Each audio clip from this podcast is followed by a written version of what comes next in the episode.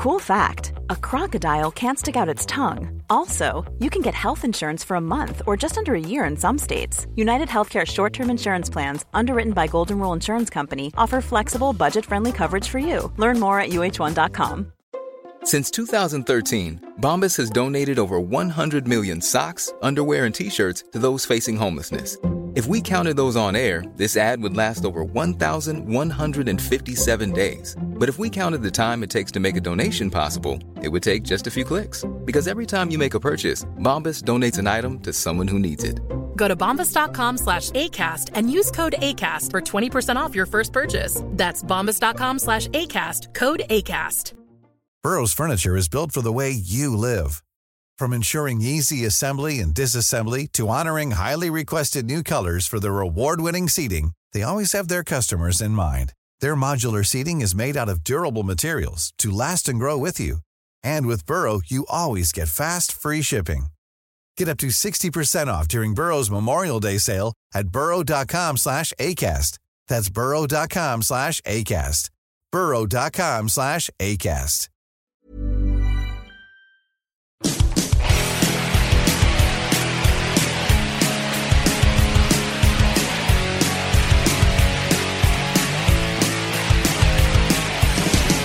Hello, ladies and gentlemen. Welcome to another episode of Core, where we talk about core gaming, video games, PCs, consoles, news in the industry, stuff we're playing ourselves. It doesn't matter. We're into it. My name is Scott Johnson. I'm here with Bo Schwartz and John Jagger. How are you, gentlemen? John, how are you? How are you doing? Hey, I'm fine. Yeah, Bo, you're Yeah. all right. Everybody's okay. Eh. Eh. Bo, Bo narrowly avoided a, a hurricane, not a hurricane, a tornado warning the other day. That was good. I was glad that didn't affect you. But lots of rain, right? Because that that uh, hurricane went like right up everybody's butthole on the eastern seaboard. raining like crazy. Yeah. So much rain. A lot of rain. Uh, Nice cool off for the summer. If you know you want to get outside now, it's very comfortable. yeah, That's good. this is that. That is true. Not nearly as hot. Uh, not here. It's 102 today, and uh, not getting any cooler. So, oh no, wait. What is? I'm sorry. In space points, that's like uh, what is that? Like 60. Uh, how hot is No. that? What? What is? What is real? Like I'm, I'm real bad days in the 40s. Okay, Like, so it's probably we're probably that. I don't know what the conversion is, but we're about 40 in I your space points. either. I just I rely on Google and never actually learned the formula, so I can't do it. I'm, I'm too lazy to open the Google window and type things in right now. So I kind of am as well. But uh, we're here to talk about games, and that's good because turns out we really like this stuff and we have things to say. So sit back and relax and enjoy. All right, so this is a bummer for some people, but maybe not for others who are already planning on getting a PlayStation 5 or PlayStation 4 for that matter. Uh, Spider Man, as you know him, Peter Parker, Spider Man, is a PlayStation exclusive in the Avengers game that's coming out. So that Avengers game where you get to be the Hulk and Thor and Iron Man and all the Avengers. If you wanted to play Spider-Man, PlayStation only. And not only that, uh, there was an announcement about DLC will always hit PlayStation first because of whatever deal Sony's got going on with Square Enix, and that stuff will come later by a number of weeks to uh, to PC, Xbox players, or wherever else this game ends up. Uh, let's talk about the first thing. John, you're a huge Spider-Man fan. I am. Sony is already well, I mean, Sony basically owns the rights to Spider-Man games and movie usage. Uh, even though they've got kind of an MCU deal right now, it's still kind of their card to play. So it's Yeah. not surprising to me to hear that Spider-Man will be in there and that it, that it might be an exclusive over there. As a fan of Spider-Man, did this just make your console choice for you and you know what one you're getting now? Well, I mean, my gut reaction was, "Oh, I'm livid. I don't, I don't want this." Because I, if I was gonna play that game, I was gonna play it on the PC because I don't want to play it on the PS4. Yeah. Um, if I was going to play the game, I guess it does mean that I would be playing it on PlayStation 4. But let me just walk it back a little further and say, I don't think it matters because I don't think I'm gonna play this game because it still looks like hot garbage. Oh, hot Uh, take. I, I just posted a picture. Take a look at Hulk's face there. okay, let's take a look. Is this in Yeah. our uh, Just zoom right in on it. Okay. Let me pull this up here. Oh It gosh. looks like a character actor in the midst of a bowel movement. I don't want to play Hulk. I don't want to play that version of Hulk. Jeez. Yeah, he, Um, I I'm gonna say this. Like, there are people out there that are going, eh, you know, saying, "Hey, what else would you expect? This makes all the sense in the world. Of course, this is the way it's going to be." And they're not wrong. It, it does. Sony owns the rights to Spider-Man. Of course, they're going to put it on their platform and try and make it exclusive. yeah. That doesn't mean that it has to feel good. The fact that it makes sense doesn't mean, oh, okay, I'm totally fine with this as somebody who either doesn't want it on the PS4 or doesn't own a PS4. Like, it's allowed to feel bad and make sense at the same time. Those are Mhm. two totally acceptable feelings. Right. Um, the thing I think they really shot themselves in the foot with, and I, I linked an article from Kotaku about this, is apparently um, the one of the one of the people there, Scot Amos, decided to go on comicbook.com to talk about this and posted in his interview the most bizarre explanation for why this happened. He said, So the beauty of Spider Man and what Spider Man represents as a character and as a world is, again, it comes back to the relationship with PlayStation and Marvel. We happen to be, once you can execute and deliver, when it comes down to choices of where and what Spider Man can be, that's a relationship question that PlayStation absolutely has the rights to. That, as you guys know, with Sony's ownership there and Marvel with Sony saying, hey, this is something we can do. This is something we can do on this platform. Gosh, who does that? Really, remi- uh, it really reminds me of somebody. It's weird. I can't really place it. really just shine the light on that. Thanks. I guess we now understand what's going on. Glad you clarified that for us. Woo! That's a that's a beast of a paragraph. Uh, yeah, I I uh, don't know what that even means. That's a weird uh, way of saying that. I think maybe that's the wrong guy to ask. Uh, Uh. he it's not even the worst of the quotes. Hmm. Another one. This is an opportunity that we can make something unique and fun and awesome that we all you just talked about Black Widow and to be able to have that experience. So we love the idea of being able to bring this character to the PlayStation players. hmm That's also weird. Also, It's- you're also going to invite weird comparisons because you're going to have a fully fleshed out 3D version of Spider-Man in his own game, Miles Morales in his own game, and then this is going to look weird compared to those. Mechanically, it'll be different. Um, I just think that's dangerous to, Yeah. to to do that, especially now that it's exclusive. So everybody who gets the game on PlayStation hardware is going to play it. I don't know. I I mean, part part of me is excited about a couple of people or a couple of headlines I read that said we've had our hands on a preview of this thing and it might just be the Marvel RPG we've all been waiting for. That kind of talk makes me go, "Oh, well I can deal with ugly Hulk face if if it's if it can be what they, you know, what that possibly promises." You must read more positive RPG? news than me because the the news websites I read said this ain't Destiny, and I had Mm. other people comparing it to Anthem. Interesting. Let's see. Where did I see this? Was this an RPG now?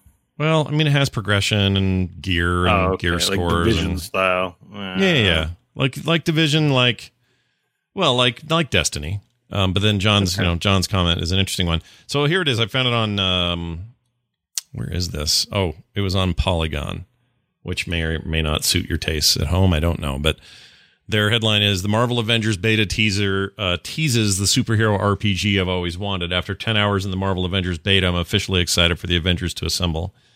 And then there's a whole bunch of uh, uh, reasons why he believes uh, that that's that that's cool, and the RPG progression elements in there are cool. I mean, I don't know. Like, I keep I I keep flopping on this thing because I want it to be rad, and I love these characters, and I want to play in that world and all that, and I love RPGs, and I love progression, and I love gear scores, and I love all that. But then I read something bad, and I'm like, ah, forget it. I'm not going to play this, or I'll see a terrible screenshot and go, oh, this isn't for me. But then someone will say something like this, and I'm like, well. So I, I, just, want just this know. game to be phenomenal. This this game is a game for me. This is everything I would want a video game to be. Marvel Universe, lots of characters, RPG should be an easy win, but my spider sense tells me it's going to be bad. I would love to be wrong, but everything I see from the look, from the the early uh, buzz about it, to just watching the gameplay and just thinking, mm, I don't know. I, everything is warning me that this is bad. I've been wrong before. I said that about the new Doom, and we all know how that turned out. Yeah. So I, I have certainly been wrong, and I will be again. But I'm telling you, this game looks like bad. It looks super bad. All right. All right. If it plays well, it's all I care about because I can I can I can live with slightly wonky looking stuff visually. So does this make you want to get it on the PS4? Knowing that there is a whole new character because oh, amidst all the jargon and rambling sentences, Mhm. there was a couple coherent thoughts that were thrown in there, which was he is not replacing a character, he's just a single additional bonus character that they claim did not detract from anything else they were working on. Apparently, they just had 100% time to work on this for no cost to the studio. Mm. Uh, and it's just one bonus character for the Sony platform. Everything else is still getting all the same love and detail and care everywhere else. It's kind of a bummer that the other platforms don't do like they did with the Soul Calibur stuff, where it's like, hey, Xbox gets Spawn and Link is in the GameCube version, and Mm-hmm. Sony gets whatever Sony got. I don't remember What's. Heihachi. Was it Heihachi? Yeah. Lame. that's so lame, dude. I mean, I know Tekken was a huge deal back then, but that's that's lame. Anyway, uh yeah, I don't know. I, I want a game to play with friends that's fun and feels cool and has the Destiny DNA, but goes a different way and is third person like this. And like all of these things line up with what I want, but what they're showing just every time I see it, I go, oh, I don't know. I don't know if this is for me. So we'll It's see. a It's a single player game too, or they announce multiplayer? Uh, both. So it's primarily. I mean, there's a campaign which you can play on your own. I don't know if you can co-op that or not, but the uh, the progression based multiplayer stuff is absolutely there from day one.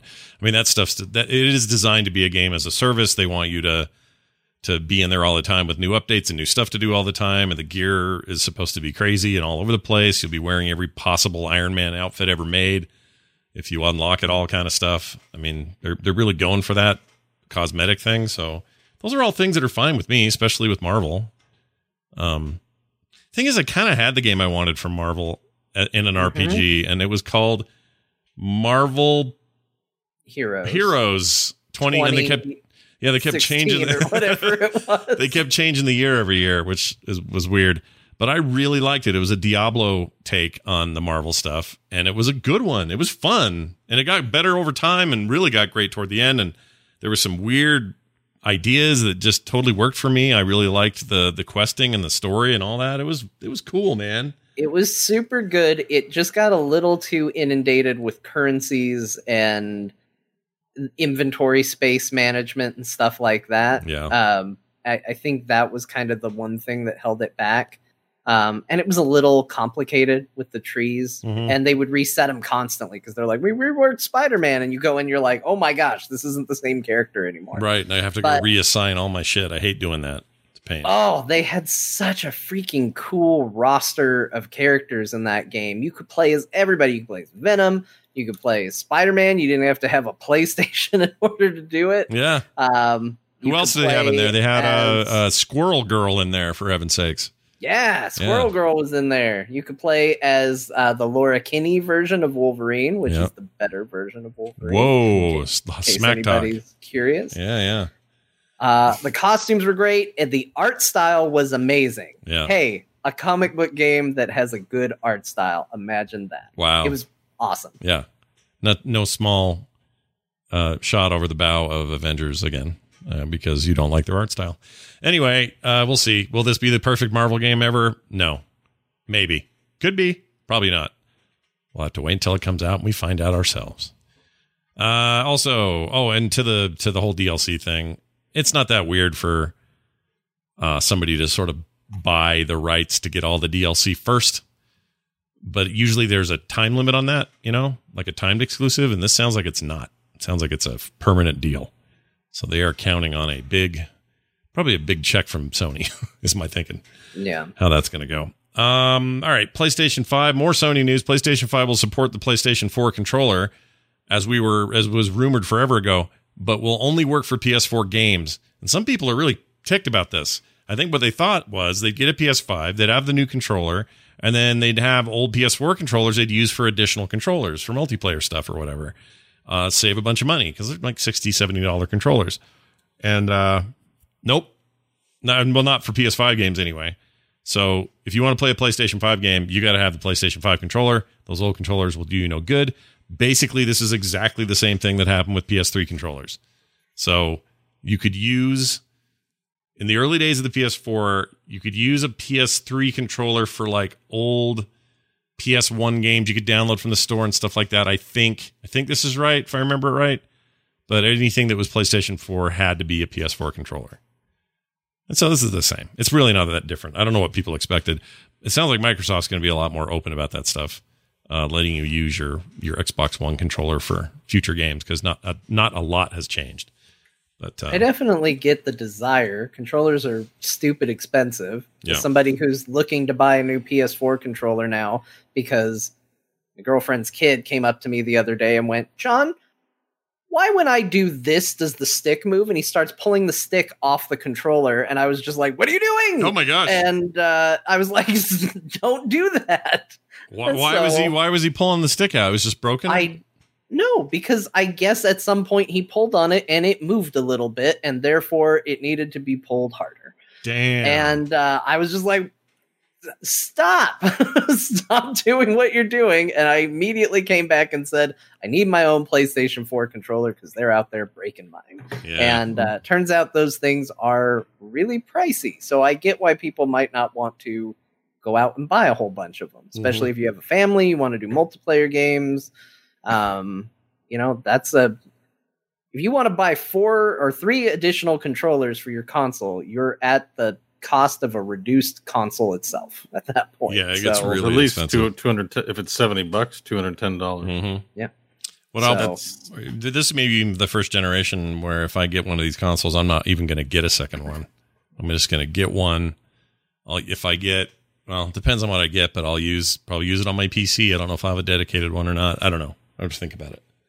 But yeah, it's not. They're not cheap, man. It used to be. I'd be like, oh yeah, we got to get three more controllers for all the family stuff we're going to play, and you just kind of bit the bullet because it wasn't too bad. It's like 25, 30 bucks for a new controller. Not anymore. Not these. These will cost more than your Well, games. doesn't Mad, isn't Mad Catz still around? Don't they make like ten dollar controllers still? Yeah, I mean, there's They're- still lots of janky controllers like that, right? Like, look at this one. I mean, because like multiplayer, the thing is, like John, you have to replace your baseline controller. But if you're just like having friends over once a month, or, you know, whatever, it's very casual. You can just buy the junkers. yeah, just Yeah. get a poopy one like this. Oh, that's what we're gonna do for the kids Yeah. going forward. Yeah. We're gonna buy, yeah, You see this thing? off-brand. See this cool, Catz? this cool camo and everything. It's actually this was really well uh, reviewed, and it's just partly why I got it. And it was cheap; it was like fourteen bucks. This was made by Yeah. Easy Oh my God. SMX, and it's got it's sturdy and great. I use it for everything. so, like, I actually think this stuff's better than it used to be. Also, I wanted wired because I prefer wired on my PC, so that's the other reason I got it. It's wired. They have a wired version, um, and uh, my Bluetooth's just kind of fruity, so I don't use it. But uh, yeah, like no problems with this. This has been a great controller, and it's sturdy and heavy. And actually, people at home should hear this again. Easy SMX. If you're looking for an extra controller and you're trying to save money, this has not been. I don't have regrets about this. I've yet to. I've yet to have a situation where I was like, oh, this isn't as good or whatever. It's been fine, hundred percent fine. So some Chinese knockoff brand. I have no idea. It was on Amazon. Anyway, uh, oh yeah, the nail. Okay, so some people weren't here for the nails.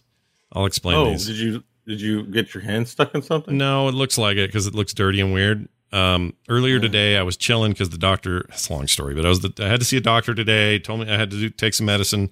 I have a thing with my eye. Um, so while I was laying down and chilling, had a big old hot compress on my eye. Um, my daughter said, "Hey, I'm gonna I'm gonna paint your nails," and I said, "I don't want you to do that." And she says, "Well, I'm just gonna use markers." I said, "Okay, what kind are they?" She says, "Don't worry, these are those wash away ones. They don't stay." So we'll just do a quick color and it'll be fine. So she did like purple and blue, and I'm like, sweet, thanks, that's great. Before the show though, I'm gonna go scrub these off. No, didn't work. That this is as good as I got. It and I scrub these with soap Well, and like a now scrubber. you just gotta paint them so you can make them look nice. I Then guess Yeah, you're there you go. Yeah, that'll that'll be great. That's what I need is more more internet questions about what Scott's up to. But anyway, uh, so that was that. Well, you Uh, could do something cool. Like imagine if you were into it, you could do those Xbox controller buttons on, you know, give it A, B, Y, X. oh, look at that. You see, like you're thinking in like, I don't want flowers or, or, or you know something. But if you put something cool on there, Yeah. gamery, you might be like, I put like Mario, Luigi, Waluigi, and Wa, Wa Mario. No, Or Mario. and I don't know Yoshi or Princess Peach on this one. No, no, I don't know. Whatever you, you like, yeah, you could probably do cool stuff. Okay. it wouldn't affect your, you know, sense of propriety. what if what if Princess thing. Peach was on my pinky? hmm I'm sorry. What if I made Princess Peach my nose, made Mario my pinky, jam my pinky up my nose, and then when I did that, it would push the skin to the side that all that then showed the na- the words "I'm sorry, Mario." The princess is in another nostril. That'd be That'd pretty be good. great. Yeah. That'd be great. Yeah. Yeah. Really Except I think he'd mistake your nose for a pipe, and then all of a sudden your nail wouldn't be on anymore, and he'd be bouncing around. If you had Mario on your fingernail, you could just be sitting there going. yeah, exactly. Well, anyway, so this stuff, just so you know, if you buy markers that say uh, washes off with water, I say bullshit. It didn't. Oh man, you just gave me a great D and D idea. Uh oh. Check in Like, Sunday. Imagine an old wizard, but then like he's got a really small person living in one of his nostrils that Fantastic. also participates. So it's just like a, a person in there. Have fun. Let me let me ask Ted what he thinks. Ted, what do you think? A wizard. I think you should kill the goblin. This is my opinion from from little old me living in your nostril. I like it. I like it. I don't know. All right, Bo's got ideas. I mean, look, I've got a my character has a baby arm on his shoulder. We've done weirder things, so tune in Sunday to find out more. All right. Uh, do we care about this though? Like the controller thing, it's not that big a deal, right? Uh, I mean, it's it's expected. Honestly, I I was surprised. I was like, oh, it will be, and then it was just it was just a roller coaster. I was like, oh, they will be compatible.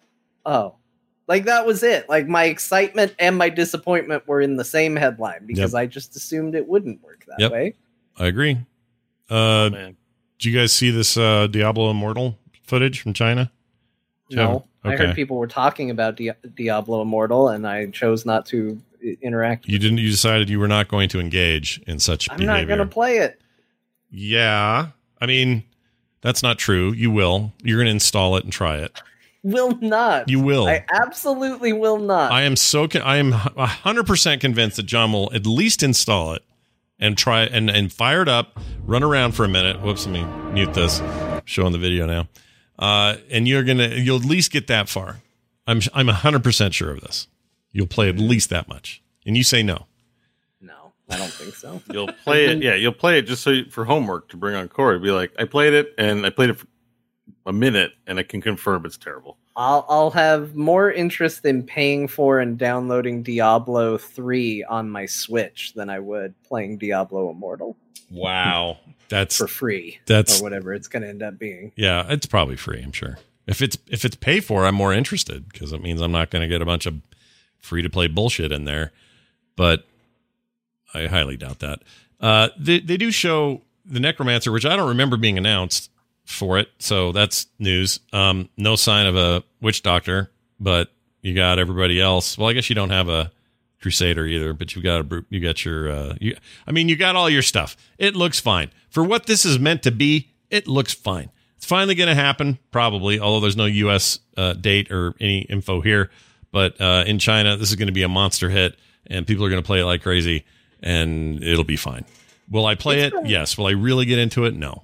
I'm sure I will. It's been a long time since we talked about Diablo Immortal, and I can already see it in the chat. So let me just clarify my Diablo Immortal stance. One, I have played it. It was okay. Two, I don't like mobile games, so it's uh that's why. Yeah. It's not zero experience with it or me hating on a thing I have no experience with it. I played it. It made me want a new real Diablo game instead of a fake mobile one.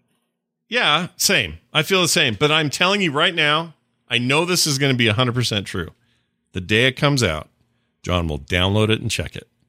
because you're going to want to find out what's different than the one you played at I'll BlizzCon. admit to it. I mean, I told you guys I got a lifetime sub to Star Trek Online. I've admitted to more embarrassing things on this show. So if it happens, I'll tell you. But right now, I feel adamant that I will not play it. All right, fair enough. Even though you know Baal's in it, Baal makes a return. Ooh, Baal. Bail. Baal, he's back in the mobile version of this game. We need a bailout in Tristram. Uh, anyway, we'll see. Bo, are you are you any closer to caring about Diablo Immortal or no? No, stay away from mobile games. Boy, rat poison. Rat poison mobile games. John says or Bo says. uh, all right, sounds good to me. Hey, Fall Guys, that's that thing everybody can't stop playing. Uh, I, I've been tempted, hovered over that button a couple times. Think I might pull the trigger because everybody says it's amazing and really stupid and fun. And uh, sometimes I feel like these games were built just so people would stream it.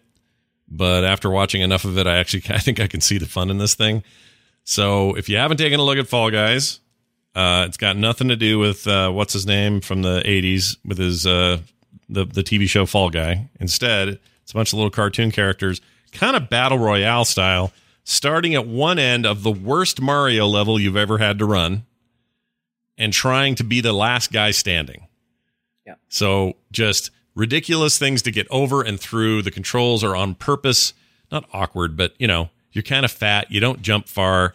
Um, They're derpy. they're derpy, super derpy, and you. The goal is to be the last guy standing, and I guess it turns out it's pretty freaking fun, and it was so popular at launch that everybody uh, got in, and then the servers went down. So they're having a hard time keeping up with the the demand, which I guess is good for them. It's a a good problem to have because they're gonna they're gonna ramp it up and get there. But it's called Fall Guys Ultimate Knockout, and uh, Actually, looked pretty sweet. it looks pretty Yeah, fun. I'm I'm really interested in this. It, it looks like the kind of thing we would have a ton of fun with oh yeah, because it's that it's that competitive game without any pressure to actually perform well. You know, it's like Right. battle royale, but no pressure whatsoever. It's just we're gonna drop you in and just derp around and hope you make it to the end and have fun. And I'm 100% about that right now. Well, if if we, I think I'm going to get it. If we end up all getting it, we should play some games online and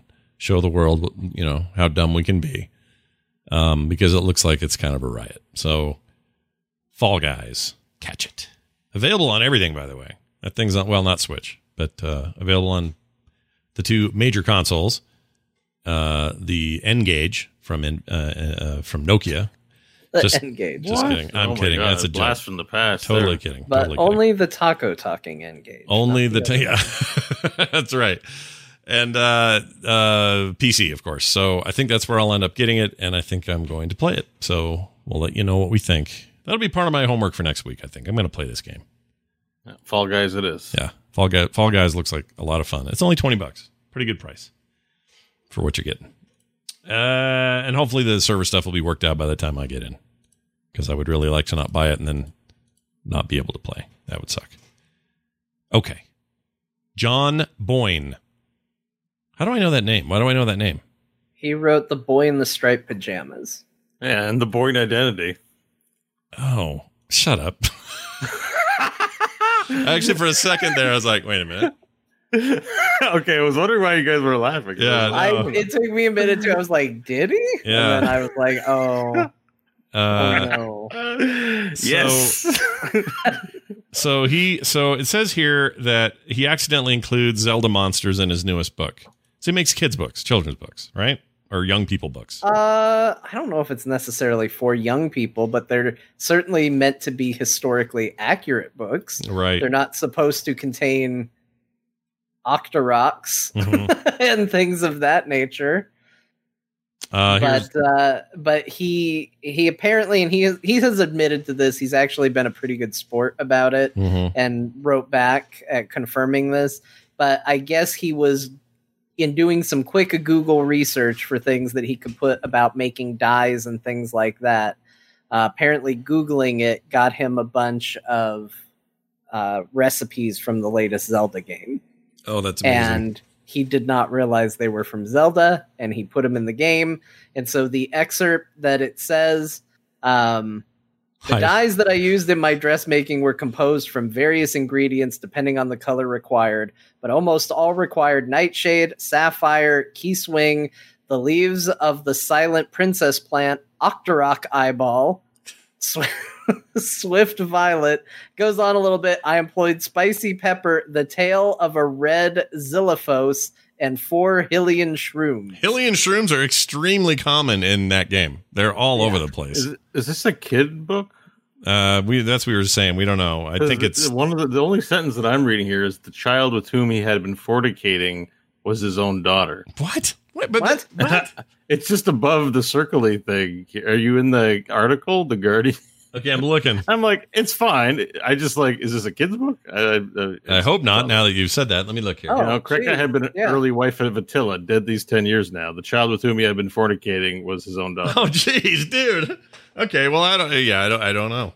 But I mean, yeah. I'm not against it. You know, Oedipus Rex, classic. And, you know, You're that's about a against dude it. marry, marrying his own mom and, you know, ripping his eyes out. I'm But, not like, against it. I like that sound. That's well, there are a lot of works of fictions about disturbing things, right? So I'm not going to dismiss it out of hand. No, what you're saying is you're not against it being used in, as literary devices. I get that. Yeah, but it, but the way Well, you sounded or is like story, right? Like, Right, right, right. It's, you know, like right.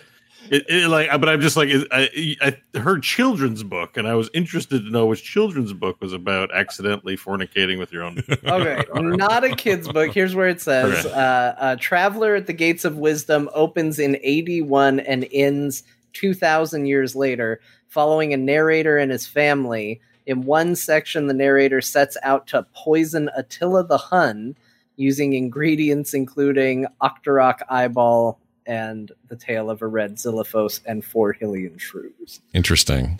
It seems like if you searched for that stuff, it wouldn't be hard to then see what that was.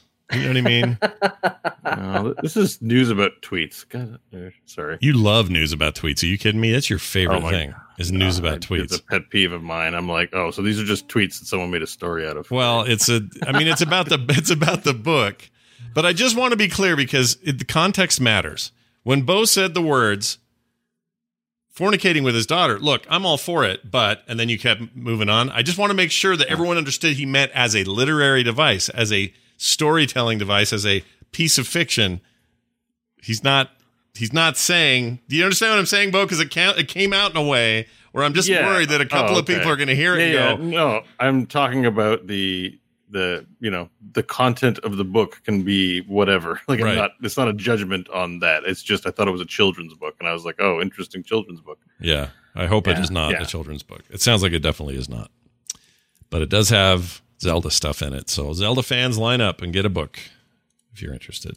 Okay, John, we are now going to talk about a relatively personal story. Not really. I'm I'm setting this up wrong, but uh, the the issue of violence in video games for kids and for adults. Now, you, an adult, uh, me and Bo, adults, we've been through the whole gauntlet of hey video games are violent in the 90s and we better be careful and hey what are you going to do? We're going to rate them we're going to rate give them new ratings and now you know if mortal kombat's for you or not and these games are training our kids to be killers and blah blah blah blah right? We were fed full of all that. We were always very dismissive of it. Now john is a in this case step parent in a way girlfriend's kids and you had an experience and i can't wait to hear how this goes so john explain Yeah, so uh, this is this is new to me. I just wanted to bring this to the floor uh, to my friends and see what your thoughts are, what your advice is, um, and and see see if you can help me get my brain on track because I'm a little stumped with what to do. all right So, uh, saying my girlfriend's son is a long sentence, so I'm just going to refer to him, much like Kratos says, the boy. the boy Uh, so we're going to use Cool, that I for like that. shorthand. We all understand what that means now. Mhm. Um, and because I don't know if she's okay with me saying his name. all right So, uh, so the boy comes to me and he is obsessed with Grand Theft Auto 5. It Okay. is, he wants to grow up so he can play it. He does not measure ages based on, like, oh, this is the age when I can drive. This is the age when I can do this. The only age he cares about is the age where I can play Grand Theft Auto 5. okay That's it. the only thing he cares about. for context, that game is experiencing a huge, um, not resurgence, but a huge growth moment right now in on in the online mode. Like all everybody I know of that are younger than 18, this is all they want to play right now. Fortnite is starting to lose the, its shine for them.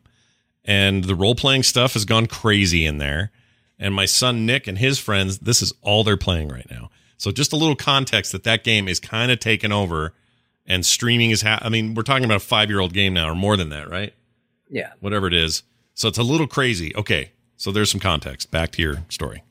And it's tricky because when I grew up, I mean, I watched RoboCop the moment it was available on VHS. I was a young kid when I saw RoboCop. And it didn't make me go out and start shooting people, and it didn't make me go out and start doing cocaine. I wasn't like way into all the Robocop stuff. The worst thing watching Robocop did was I walked like an idiot trying to walk like Robocop for a while when I was a kid, and I would turn my head and turn my whole body. That Mhm. was the love that it. was the closest it got to it. And so there's a part of me that wants to say like just let them play it. Like try to put it in context, try and help them understand and let kids play the games they're going to play. Where I have now stumbled is this kid, the boy, is obsessed with guns in a way that's a little weird. Uh, like he does not care about games until there's a gun in it, and all of a sudden it's all he wants to do, and all he wants to talk about while he sees it is the gun, and he will say, "Is that a bang bang gun? I want to see the game with the bang bang gun." Mm. and he he has a fixation on it that I understand the concern around it, right? Because he, he's latching onto this one thing in kind of a weird way. Mm-hmm. And we do live in an age where having a kid go to school, maybe a little gun crazy obsessed, might get him into some serious trouble that as parents, you can't get him out. Even if all he did was show up at school with like a, you know, an empty pistol in his bag because he really likes it and no no intention of using it, that's it's still a right thing. or Yeah. even just told somebody i'm going to shoot you nowadays like when i was in school we ran around and pointed sticks at each other like it was guns right in front of teachers and everybody laughed and had fun right. nowadays my understanding is you, you tell a kid you're going to shoot them and it has to be treated like a very credible threat Right. um and so he's uh he's eight years old Okay, that's good context as well. I have a thought about this when you're Um, done. and I don't know what is better to do. To try and treat it like it's completely taboo and you're not going to get exposed to it and you're not going to see it, which my personal opinion is when you make something taboo, it becomes a fascination and they become obsessed with it and then it's all they want. Like if you normalize it and it's a part of their life, it's it's normalized to some degree. But if you put it behind a door, all they want to know is what's behind that door. hmm So I don't love that idea, but maybe that's the right call for this kid. The other option is okay, well, do we just slowly kind of start letting him play the games he wants to play? And maybe it's okay if he plays a Roblox game that has guns in it. Maybe that's okay. Or do we, you know, say no? And even to the degree, let me be clear just before anybody writes an email I am not saying I'm going to let an eight year old play either of these games but I even had me thinking like, what is better to play? A Call of Duty, which is about shooting each other and it's points and it's winning and it's getting ahead for doing it, or a game like The Last of Us, which is extremely graphic and adult and violent, but at least that violence has meaning and purpose behind it. It's not done for fun or for good. You see that there are ramifications for it. Yeah, it has consequences. Yeah. And so that's the spectrum that I'm looking at. And I'm like, I don't know what to do. I don't know where to go with this. He's currently grounded because he keeps playing games with guns in it Mm. and getting caught and lying saying he wasn't. And Gotcha. so clearly he's going to keep seeking him out. Yeah. I, I mean, okay. So the eight year old part matters. Um, and I can, t- obviously, every kid's going to be different. I can just tell you, somebody who raised three eight year olds at one point, they were all eight. Um, and in particular, Nick, he went through this exact phase at eight years old.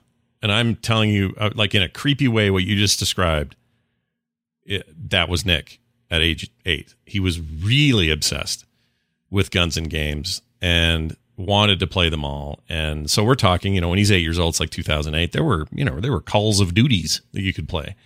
Um, this wasn't that long ago. And uh, he was really, really into it, and he was really into guns. Oh, can I not hear you guys? What the heck happened? Hold on. Hold on. What happened?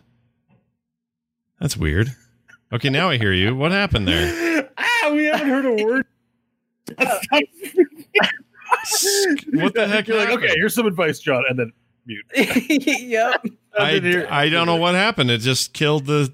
I mean, I didn't do anything. I didn't touch anything. It's weird. I don't told know. Bo I was like, I'm gonna have to listen to the whole damn show to find out the advice Scot gave me Ah, on crap. this. All right, so let me give. Let me catch you up. It was short. Okay. It's what I was. What I said, and this is the. I think this is important. The weird part about this conversation is what you described was exactly my son at eight years old. Exactly, Nick at eight. Okay. Yeah. Sorry, everyone at home hearing this twice. Um, but he was he was eight years old, wanted to play all the shooty games. Remember, there were multiple Calls of Duties that were out. You could play them, like that kind of stuff was out there and available. It was on consoles. It was it was an option. It's 2008. He's eight years old. Uh, to the point that when he was eight and nine years old, he could tell me what guns were what. Like he would say, "Dad, do you know what an MP5 is?" Like, I think so. Is that the gun with the whatever? And he'd say, Yeah, that's a totally cool gun, and that can have a silencer, or it doesn't need that. But if you want, you can put extra ammo in it, and the way it works is blah blah blah. Like he knew all this technical stuff about these guns and shotguns and different like Benelli. Is it Benelli the brand? Anyway, he would know the brand names of these guns and how they worked in the games and how they worked ver- games versus real life. He was really into it, and he wanted me to buy him airsoft guns and really get into it, uh, in, into that whole fandom and stuff. And I remember at the time thinking, geez, it's a little overboard on the guns for an eight year old. It just seems like he's just way too interested in it. And what does this mean? So I had some of the same fears. Okay. I also referred to him as the boy quite a bit back then. Um, take that, Kratos. But anyway, uh, my advice is this. But now, again, every kid's going to be different, obviously, right? And in your case, you're his surrogate dad. And so he's got another dad somewhere that may have different ideas, and that complicates it. Um, Definitely has different ideas. Right. This is how he knows about Grand Theft Auto 5. Right. So so that's a that's an issue and one that I didn't have to deal with. So take that uh, as a, as a, as a part of this. But um, what we did is I just sort of got into it with him. Like I got, and this may sound like the simple answer, but it actually kind of wasn't. We did not do the demonization thing because you're 100% right. They will find it where they want it, and if you make it if you make it seem like it's a bad thing for them, they're just going to get more curious and more curious, and they'll be at their friend's house playing, and he's going to lie to you even more. So I think that that is absolutely the right take is to not do that. But I would do stuff like Nick would would say, you know, would say all these things, and I'd say, well, hey, why don't we go down to um, this gun shop and just look at these things in real life? And we'd do that. We'd go down and look at them. We wouldn't handle them or use them or anything, but we'd see them. And it had this great effect on him of like, oh, these are real. These aren't digital. These are things I could hold and see. And they kind of intimidated him. And I would answer a lot of questions he would have. And I would also bring some things up, like saying, you know, that thing would really hurt people. Like if you could, if that's a gun you could own and have and it got in the wrong hands, imagine what that could do to somebody.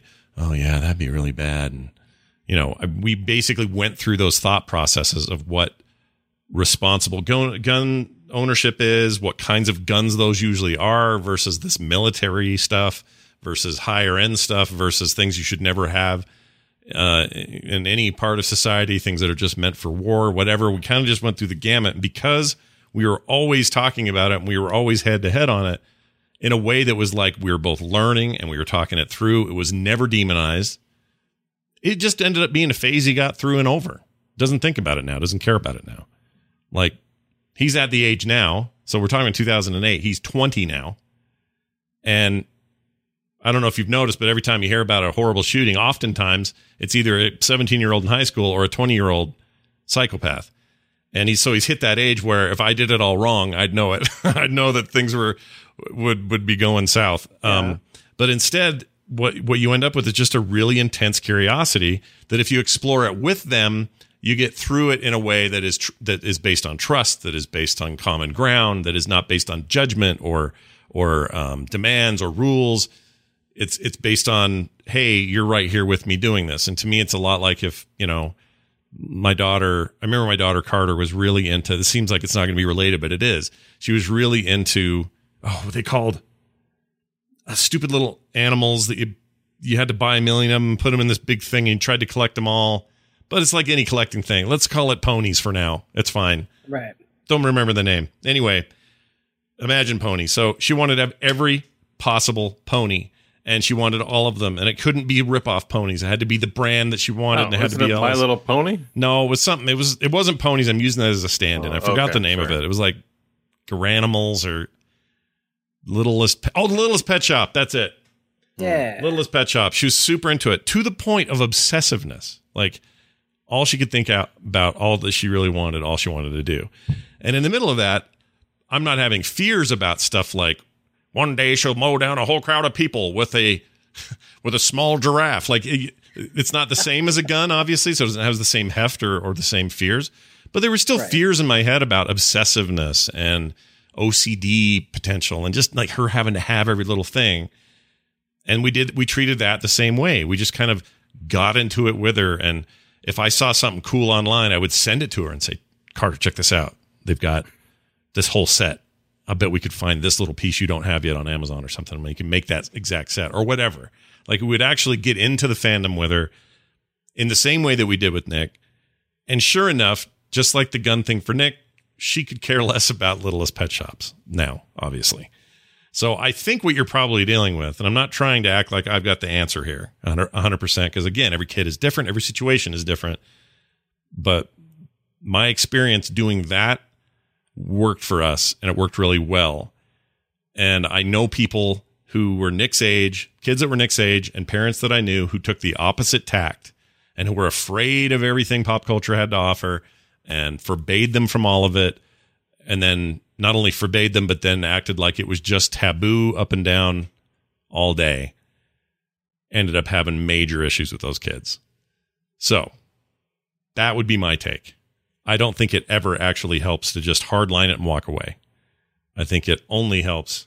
You can have hard lines, but it really helps to like get in there about the hard line. Like, you know, Taylor wanted a tattoo when she was 16 and I don't really have a problem with tattoos, but I was there was a rule that you're not going to get one while you're 16. You're just not going to do it. So I sat down with her, and instead of saying no tattoos under my roof, not while you're living under my rules, like instead of doing that, there's the there's the temptation of doing it.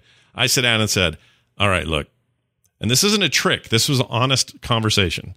I said, "Look, you can totally get this tattoo." Because I think that even if I told you you couldn't, you'll probably find out a way to do it, or you'll be mad at me and we'll have a weird relationship because of it. So here's the deal you can totally get this tattoo. You can get it anywhere you want. It can be whatever you want. But I want you to have all the I want you to have all the knowledge here. Here's how it works.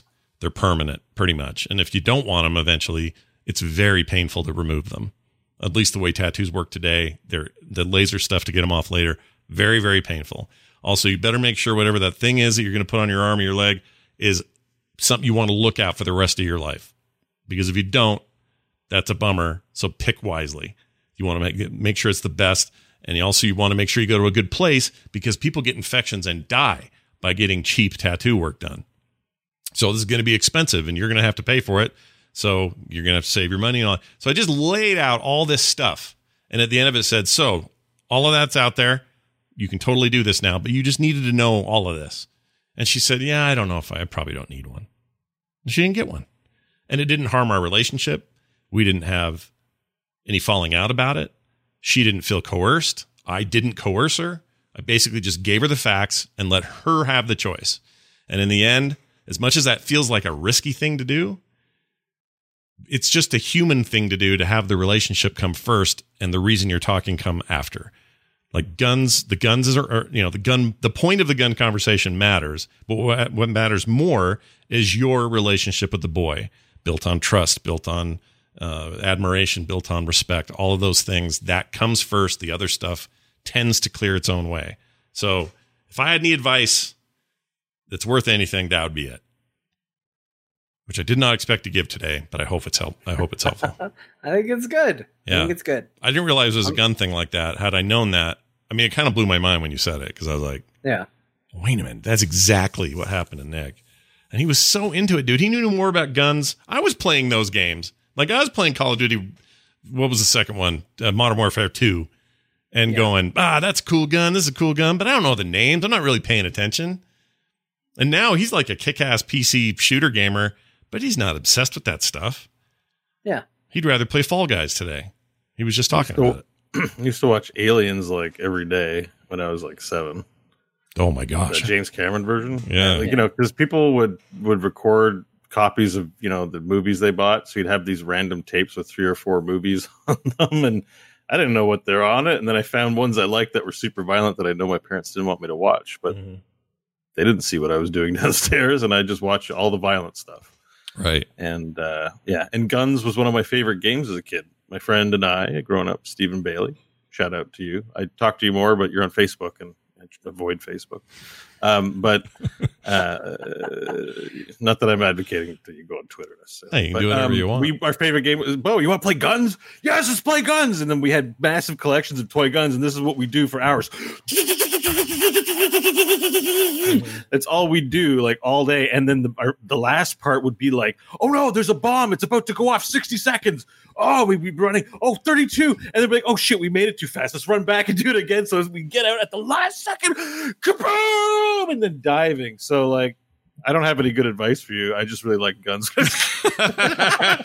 and uh, if you don't like it, then if the kid's smart, he'll avoid you and go play guns with his friends and find other places to get the information. Well, and if you So do- that's uh, right. And that's the other thing is if, if you help him understand the ramifications slash results of, and they can learn at eight years old that these are really deadly. These can cause this and this and this. It's you don't get to just respawn back at camp like you do in a shooter game or whatever. Mm-hmm. Like if that starts to sink into him, then what you're doing is you're actually doing way more than just avoiding a problem with violence, guns, and whether he's breaking rules. You're actually doing a very proactive thing of building understanding and having him get a more cohesive sort of critical eye toward everything in his life.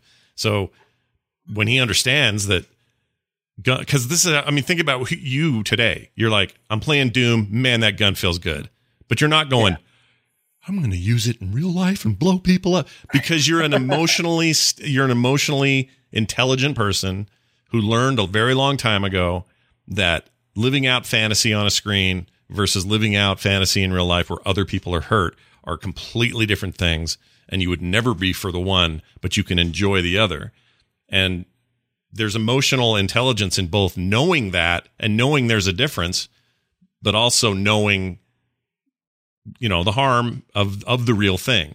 I guess what I'm trying to say is, you know, as much as we might say, oh, it's weird for a kid who doesn't understand that games can, uh, guns can be dangerous. I think it's just as weird for some stodgy old lady who says, no violent anything because it's the same as the real thing. No, it's not. There's a huge difference between it and the real thing. And the quicker somebody can understand those differences, have empathy for real people, but not care about the the aliens they're shooting in Halo, the better off they'll be. So he'll be I think he'll be fine. Plus you're a super smart guy. You're not I'm not worried about this. He's gonna be great. All right. I mean, does he like guns? Does he want to kill people? Well, he doesn't want to kill Just to anybody. say stuff he like likes he likes guns. Well, yeah, but in the context of a game, and that's what's always Yeah. concerning. Is like, ah, I Mm. totally killed that guy. Like he plays Burnout uh, Paradise. He loves that game, Mhm. and when he runs into somebody, he goes, "I murdered that guy." And I said, "There was no guy in that car." I said, "That was just a car. You didn't murder anybody. Stop Mhm. it." And but he Mhm. that's just the language he uses. And I, I think a lot of it comes down to that is the language he chooses to use can sometimes be a bit scary because it's not. I mean, I was the same way. I remember throwing the biggest pouting fit to my parents, known to man, because there was this gun. I don't remember what it was called, but this toy gun that they had a little strobe light in it, and you cocked it and you pulled the trigger and it flashed a strobe light. And in the commercial, they were using it to kill shadows. And I was like, man, I got to get this gun. It kills shadows. And I needed it. And I threw a pouting fit until I got that gun, something fierce, because I had to go out and kill shadows. Yeah. Um, I was obsessed with them too. You know, I did the same thing. I had, you know, cap guns and uh, you know, ton of my ton of my toys growing up were guns and blasters and lightsabers and all of that. And uh, I still remember my parents taking away some because it was right around the time where police had accidentally killed somebody for holding a toy gun, and I had some that looked real, you know, completely real. I remember them taking those away and giving me ones with orange caps on them. But I mean, I still had all that stuff, you know, and and so I think I understand that bit, but then sometimes you hear the language around it. And I think there's probably just to add an additional wrinkle, some fear based on knowing the dad. Yeah. Uh, I think that adds to this for sure. There's no question that that's part of this. That's hard. Hey, I got an idea. adds a little bit of the concern. Yeah, yeah. There's a Netflix series that scares the crap out of me, and I think it would be good to scare the, your kid a little straight. Which is, Uh-huh, um, yeah. uh, it's like these guys who go to like the world's hardest prisons and like live in there for a week, like as an actual prisoner, like these crazy ass prisons throughout the world, and uh, you know they get their cavities checked and all of it, and it's horrifying. So you say, okay, we can play some Grand Theft Auto, but here's what happens to the kinds of people that you know play with guns once they kill someone. They Yeah. get to do this, and your kid will hate it. You'd be like, oh, you make, you make a deal. Just say, I'll let you do this if you do this with me a bit. How about that? hmm I mean, I don't know he might be a little too young for that, but yeah, I, I, I don't know. I wasn't too young for aliens, man. I just say serve them up the truth. give him a big They bowl can of handle more than you think they can. That's true. Ripley will Ripley makes all things better. Okay, so the only other thing I would add is this is a, a parallel experiment or experience that I had. But when my girls were little and they would say or you know the word sex would come up. There's a lot of tee hee tee hee hee because they don't know what it is, right? When they're like 6 or 7. They don't know. But they know it's like ooh, ee tee hee tee. It's an adult term and so they tee hee all over the place, right? Yeah. I've I've been in a situation where there was a mixed group of of friends their age all together. Someone's whispering about some sex thing, and all the kids. This is a normal thing. Kids all do this, and all the kids in this little powwow behind a couch are going tee hee tee hee hee tee hee hee, right? Laughing about it. I don't know why I'm fixating on the tee hee, but anyway. Uh, one of the parents freaked out and immediately made it seem like the worst thing in the world. I pulled my girls aside and I said, Oh, we've probably, this is a little early for this talk, but we should probably talk a little bit about this so you guys understand what's going on and what that word even means. And, and I'd say, Do you know what it means? No. Uh, are, are we in trouble? No, you're not in trouble at all. It's a normal word. It, it's an important word, and you're going to learn all about it one day. But blah blah blah. blah. So we had these convers. We had a conversation on their level about a thing that their friends were being told was the devil, and I was saying no. It's just something you're too young to fully understand, and as you get older, we'll talk about it more. And blah blah blah. Right. And I'm not making this up when I say this. Two of the parents that were there with kids in that group had daughters who got pregnant in high school. Now, I'm not saying it's a direct line, okay? I'm not saying that. But I'm saying they had a thing that was demonized and was told to them stay away from it no matter what you do. That is a problem when you hit puberty because suddenly you've got feelings you don't know how to deal with and what to do about them. And if your parents aren't on board, uh, uh, there being a part of your life and part of the communication, then it's a it's a shit shoot. Good luck is what I'm saying. And that didn't happen to me. And so I'm not I'm not saying it's a direct line. 100% not saying it and obviously there are outliers and there's going to be differences.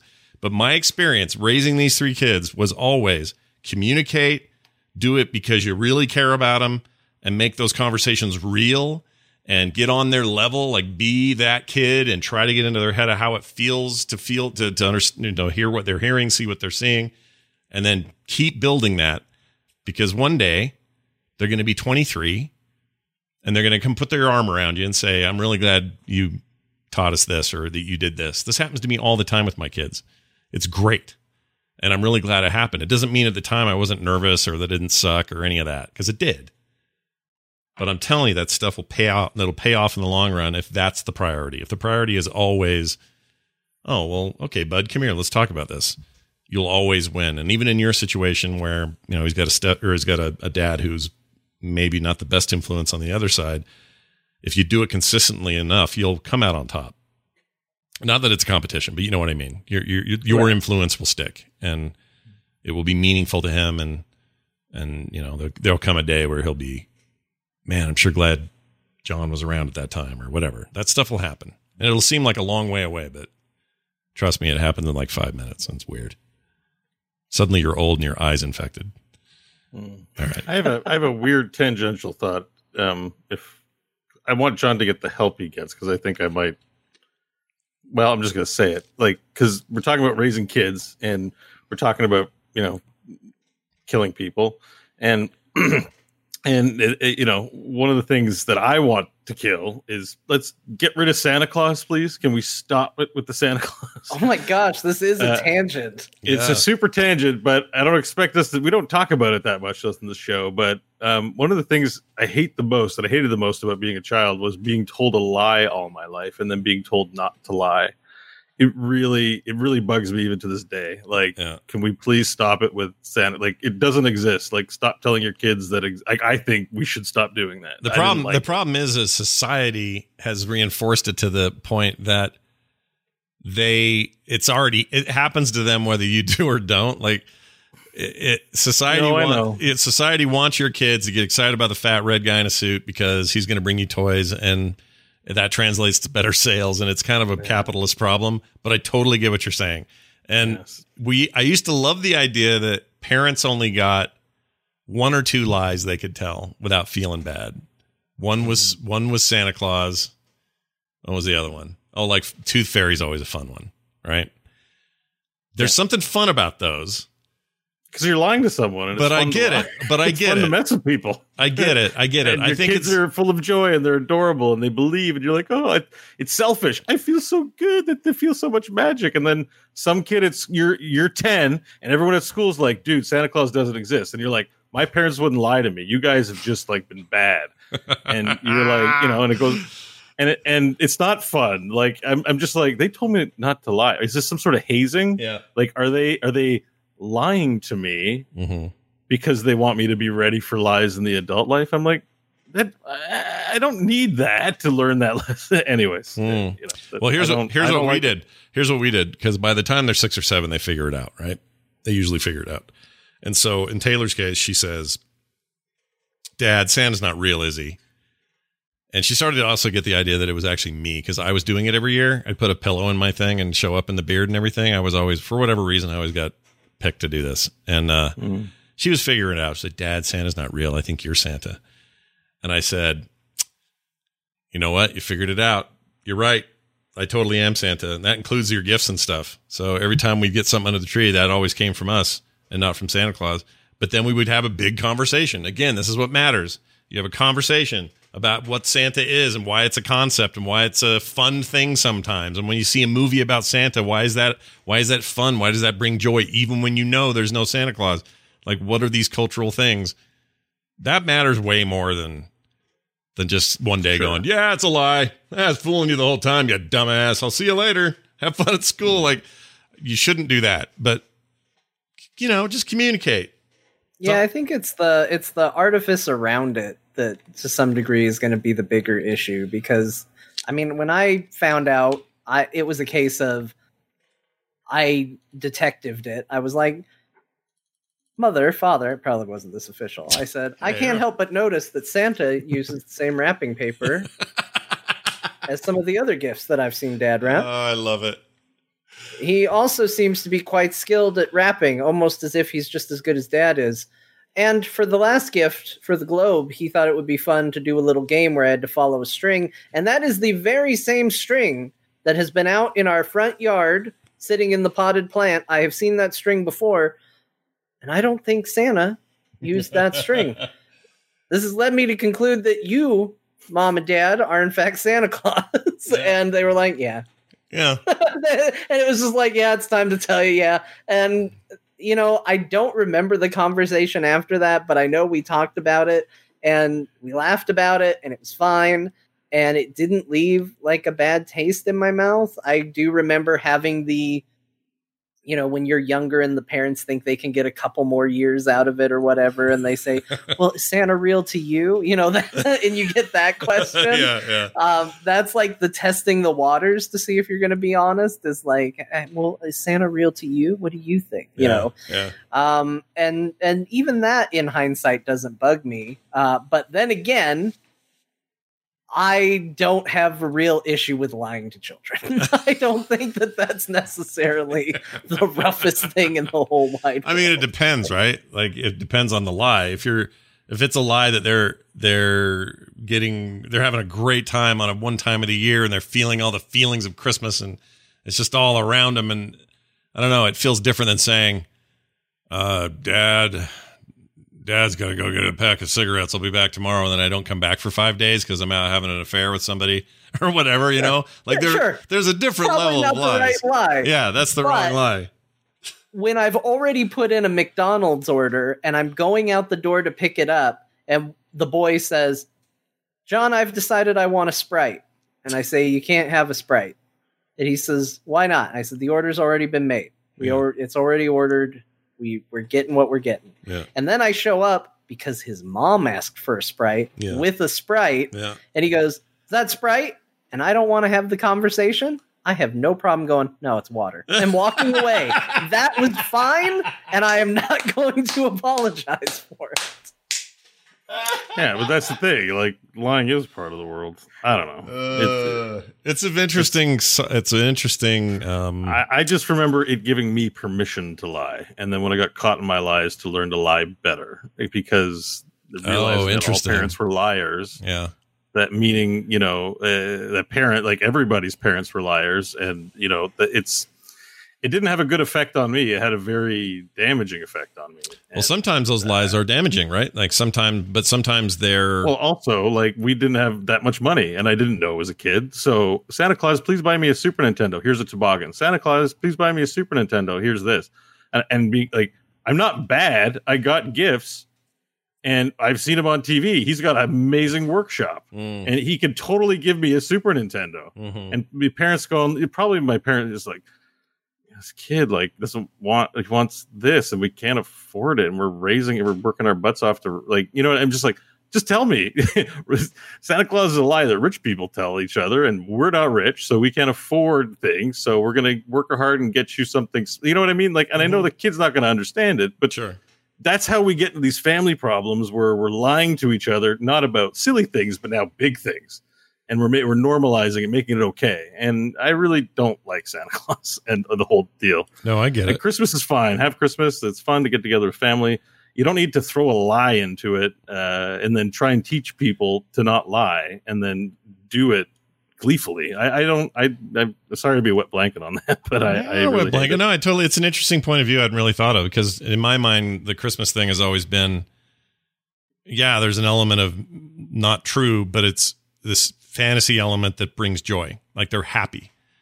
Um, if I was saying, uh, you can't, um, I don't know, you can't see their your friend because your friend has rabies, and that was a lie, that would be damaging.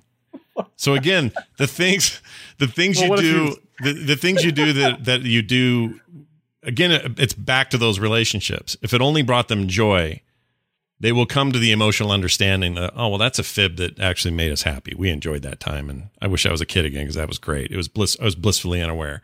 Or they're going to go, oh my gosh, I can't believe they said my friend had rabies, and really they just didn't want me to go over there because you know their dad smelled funny or whatever the reason. I can't think of a good example, but but I, I think there's something to that as well. I'm, I'm, I'm this is not me. I'm not absolutely not discounting your point of view. I think it's a very interesting philosophical point to You make. Still have Santa Claus, I guess. Just say like it's a fictional. It's like it's like Thrall. And if a kid's like, oh, I can't wait to meet the orc Thrall, mom. Mm. You'd be like, you know, there's no Thrall, and then it'd be like, oh, I can't wait to meet Santa Claus. You're like, oh shit. Um, well, Santa Claus very busy. He can't meet you. Like, why are you lying? Like it, it's it makes it's it's from a different time. I, I it's it's an antiquated notion at, at the very least. I, I strongly Well, it's also easier to as we get older. I know I do. I get cynical about the whole existence of the Claus myth because I've learned it's just all about buying gifts and spending money. Mm-hmm. Yeah. So- I mean, that's another aspect. So that even leaving me that out. alone. Yeah, that part bums me out, but for See, different as the. Hungarian side of my family, we didn't have any Santa Claus. oh, really? We had this guy Saint Mikolash. Mikolash. You had one of those weird Eastern And so- European guys. yep, I love uh-huh. those. And on December like sixth or seventh or something, you didn't celebrate on the twenty fifth. It was like the sixth or seventh, yeah. and you put your boot out. And again, still a lie, but he would either leave a stick for you for your parents to hit you with, or you had chocolates.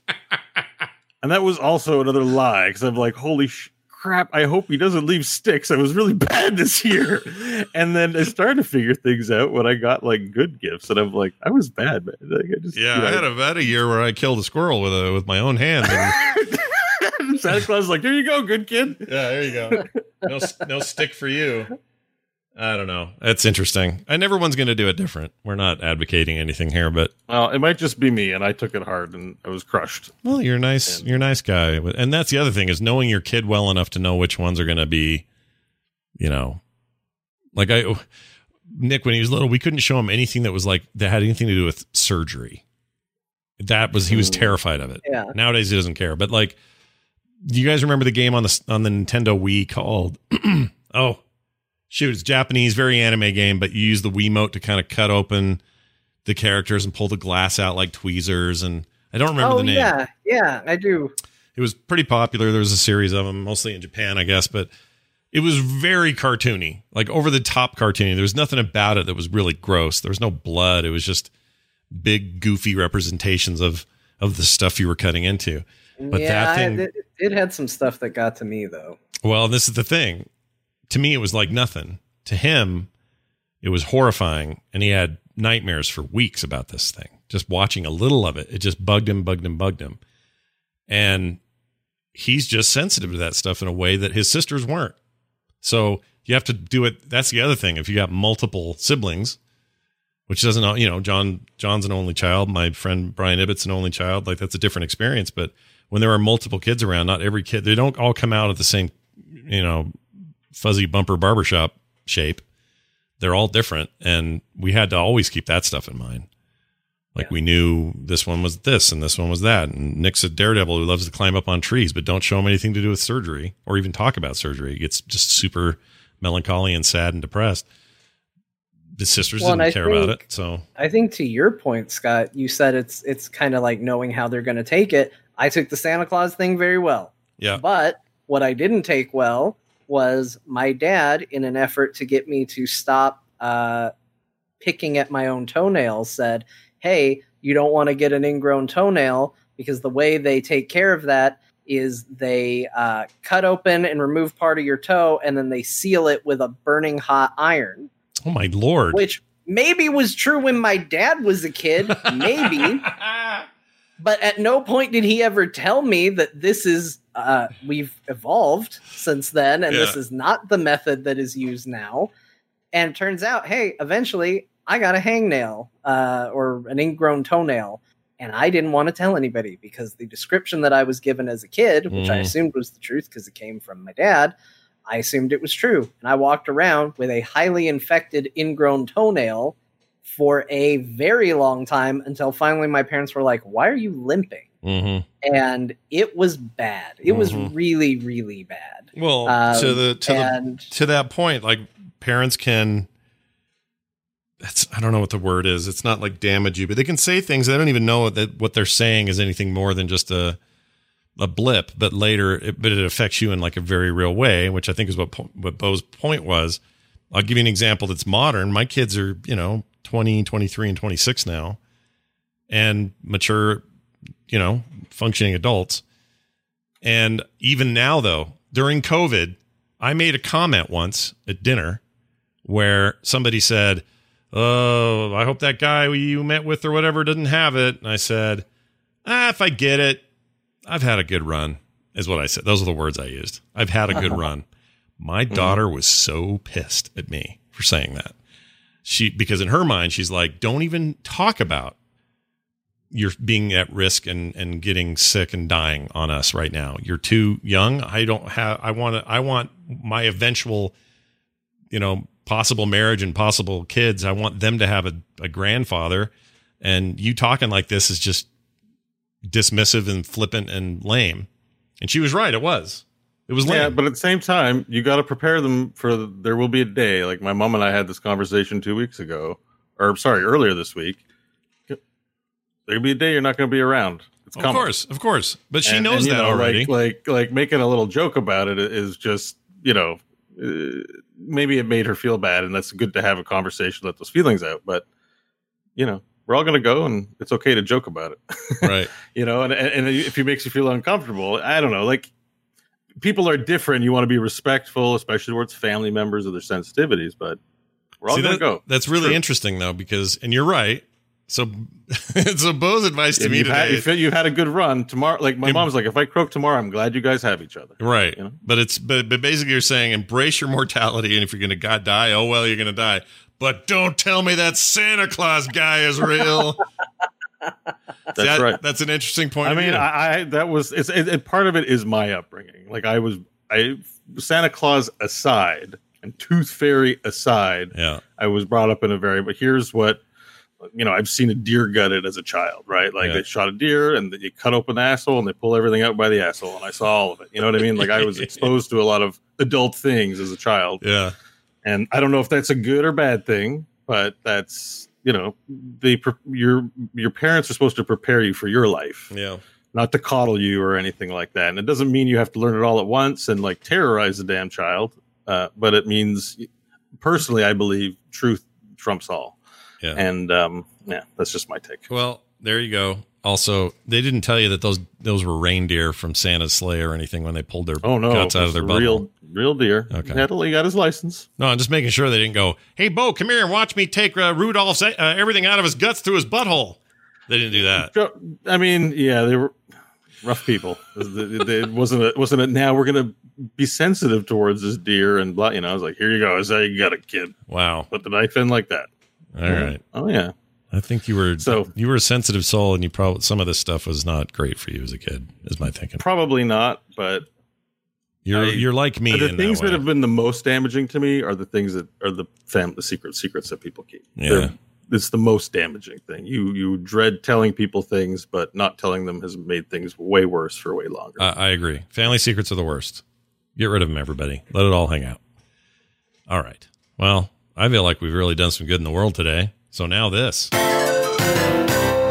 We assigned ourselves homework last week, and uh, the homework was to play Yakuza Zero, at least some of it. It's available on Game Pass on PC, so we thought, why not? We're going to finally crack into one of these Yakuza games. Something happened to me uh, that's pretty funny about that game. So I forgot that I did play through some of Yakuza Zero. Um, but my controller dis- this is a year this is what a year ago or maybe more. My controller disconnected, and I hadn't saved the game yet, and I was already to that office where the mean guy in the in the baby blue suit was being a dick, and I found out that he was going against the family or whatever.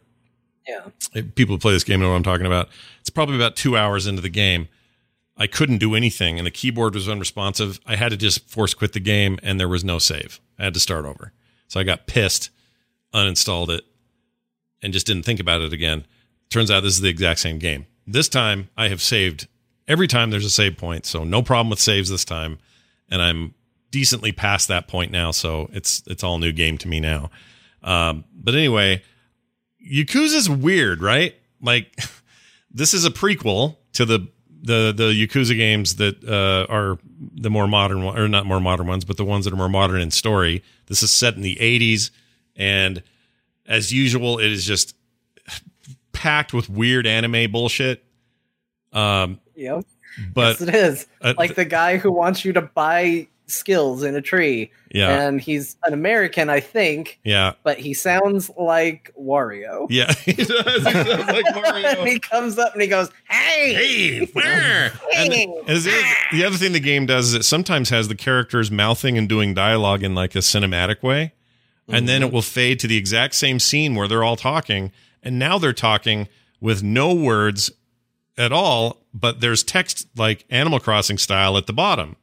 And so now you're clicking through that and reading what each of them says. And then there's a whole other way they do it, which is like this weird vignette where it's the 3D models, but they're all holding still.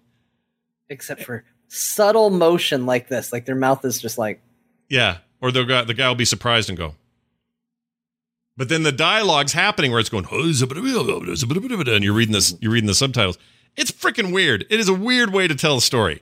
Okay, that aside, I'm having a blast in Yakuza Zero because it's just big, dumb fun. The fights are dumb.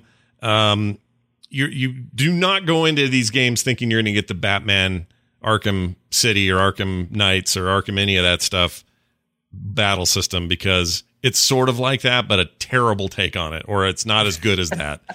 yes. Um, and for all I know, Batman got their idea from this. I don't I don't know from the older Yakuza games, but the the fighting is just super dumb, but but fun in an arcade way. there are times where I feel like I'm playing Shenmue meets I don't, I don't even know what to call it. Like there's a little GTA in there, but only in that it's a big environment and a big city and all that. Um, but mostly it's about this story. And to be honest, I'm really kind of into the story.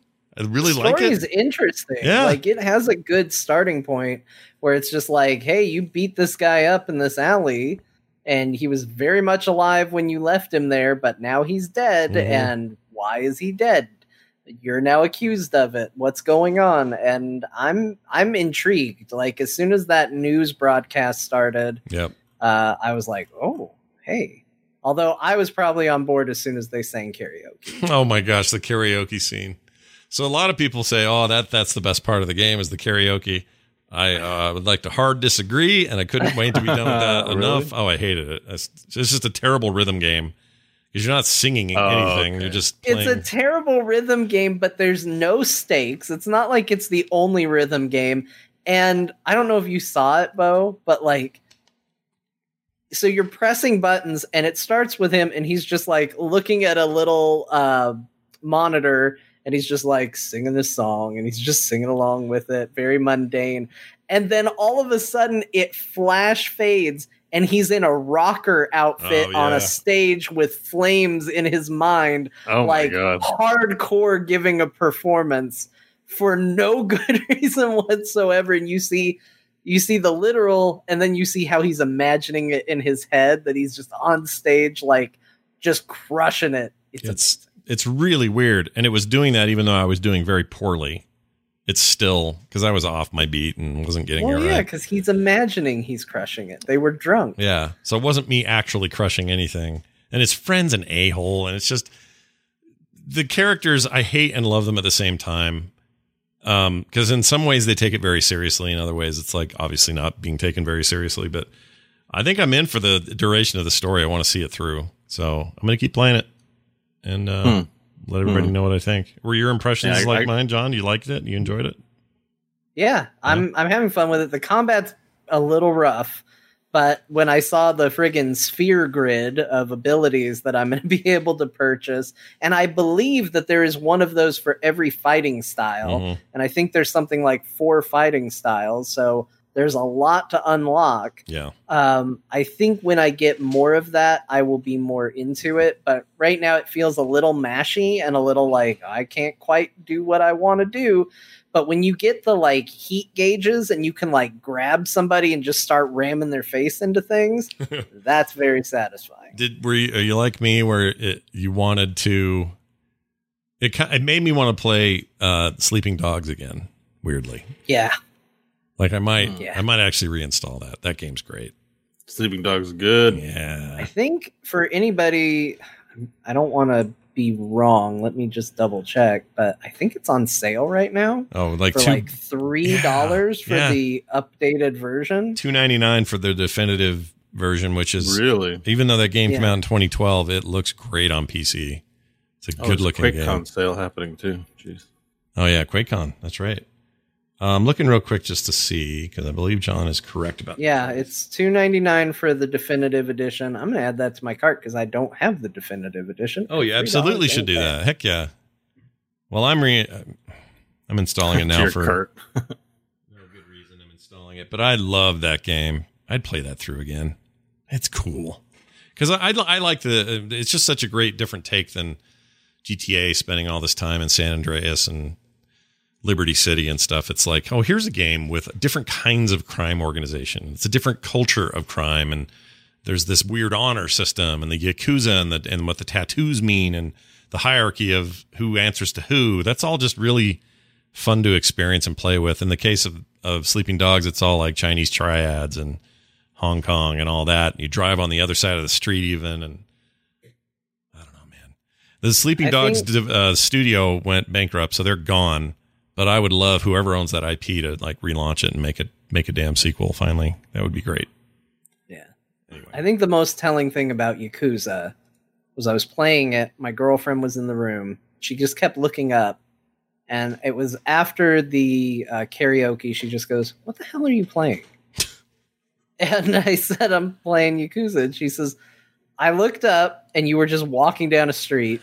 She said, Then I looked away. then I looked back up and it just said drunkards really large on the screen. And then you started punching them. She said, Then I looked down, then I looked back up, and now you're singing karaoke. What game is this? It is so weird, and I, I'm glad you brought that up because my favorite thing about the game, I think, is that when you come in contact with a an enemy group to fight, it does this ridiculous, over the top '90s era looking drunkards or uh, what, what's one of the other ones I use like saw street. Street, uh, or yeah, street hooligans. street hooligans, and then you just fight them, and I don't know. There's something really endearing about that, but it's great. This It- it's this game, like, there's something about Sega where sometimes they make a game that just feels like, and it's something that's so them. It's just arcadey, and this has that like from the like big loud menus that you have to sit through. Like when I Mhm. quit this game, I Alt F4 out because it's like return to menu, and then it just is like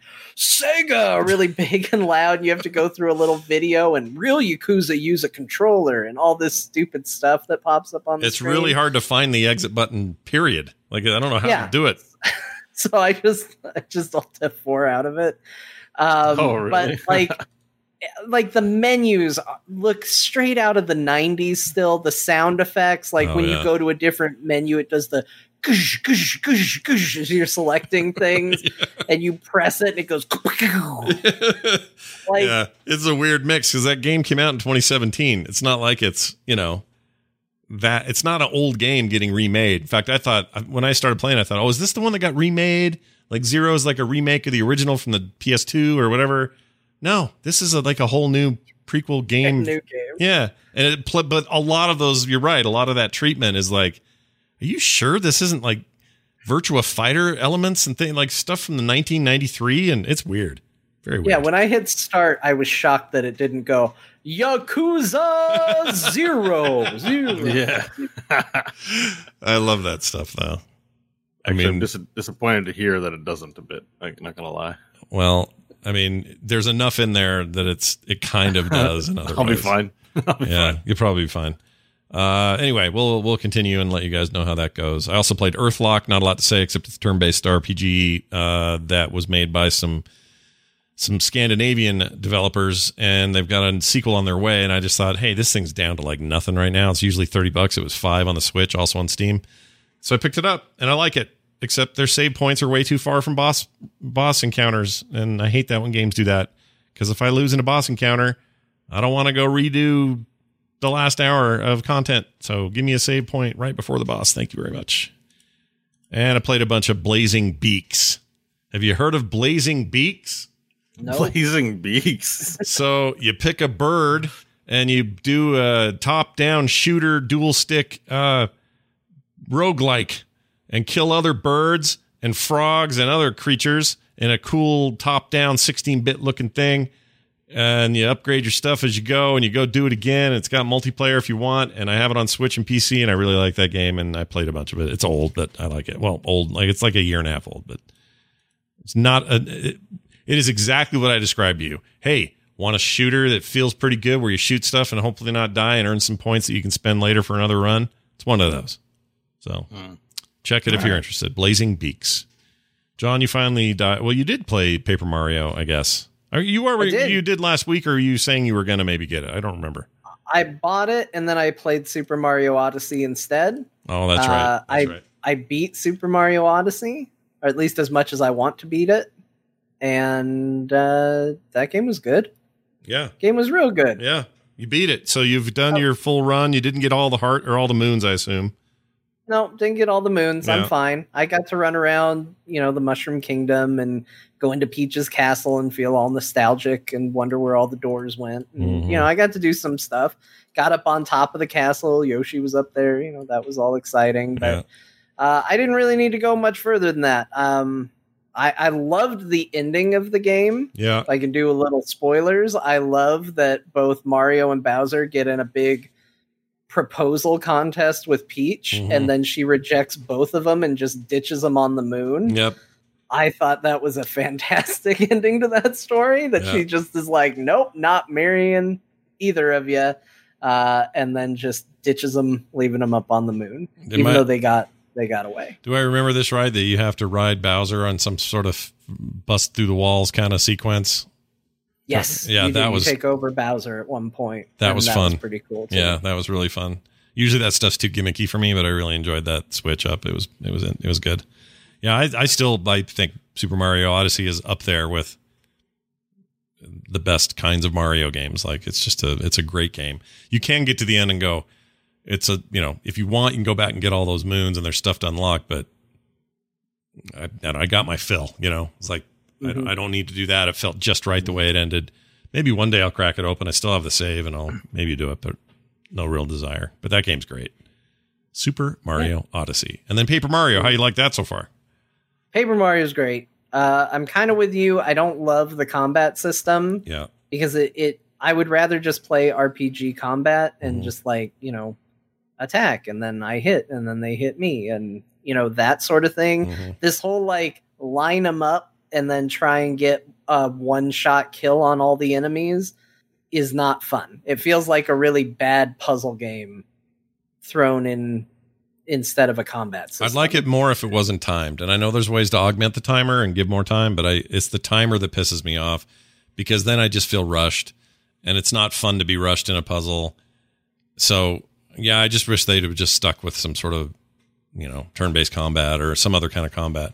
Oh, but over but all the overworld stuff, all the story stuff, everything outside of combat is so fun and so Yeah. ridiculous and great and The Yeah. dialogue is so funny. Like it's such a stupid game, but it's so freaking funny. Yeah. The the little origami lady Cecilia that travels with you cracks me up Yeah. because she seems like just such a ditz. Like when the castle gets taken away and you know Luigi was there somewhere and you just see his little paper hat falling to the ground by Mhm. itself. And the fact that then for the next several hours of the game, she's just like, oh man, that looked bad for that hat. We got to find out what happened. We should probably find your brother too. But she's just worried about the hat through 90% of this journey. She's just like, oh man, I hope that hat survived. yeah. Oh, and I hope we also find Luigi. Um, yeah.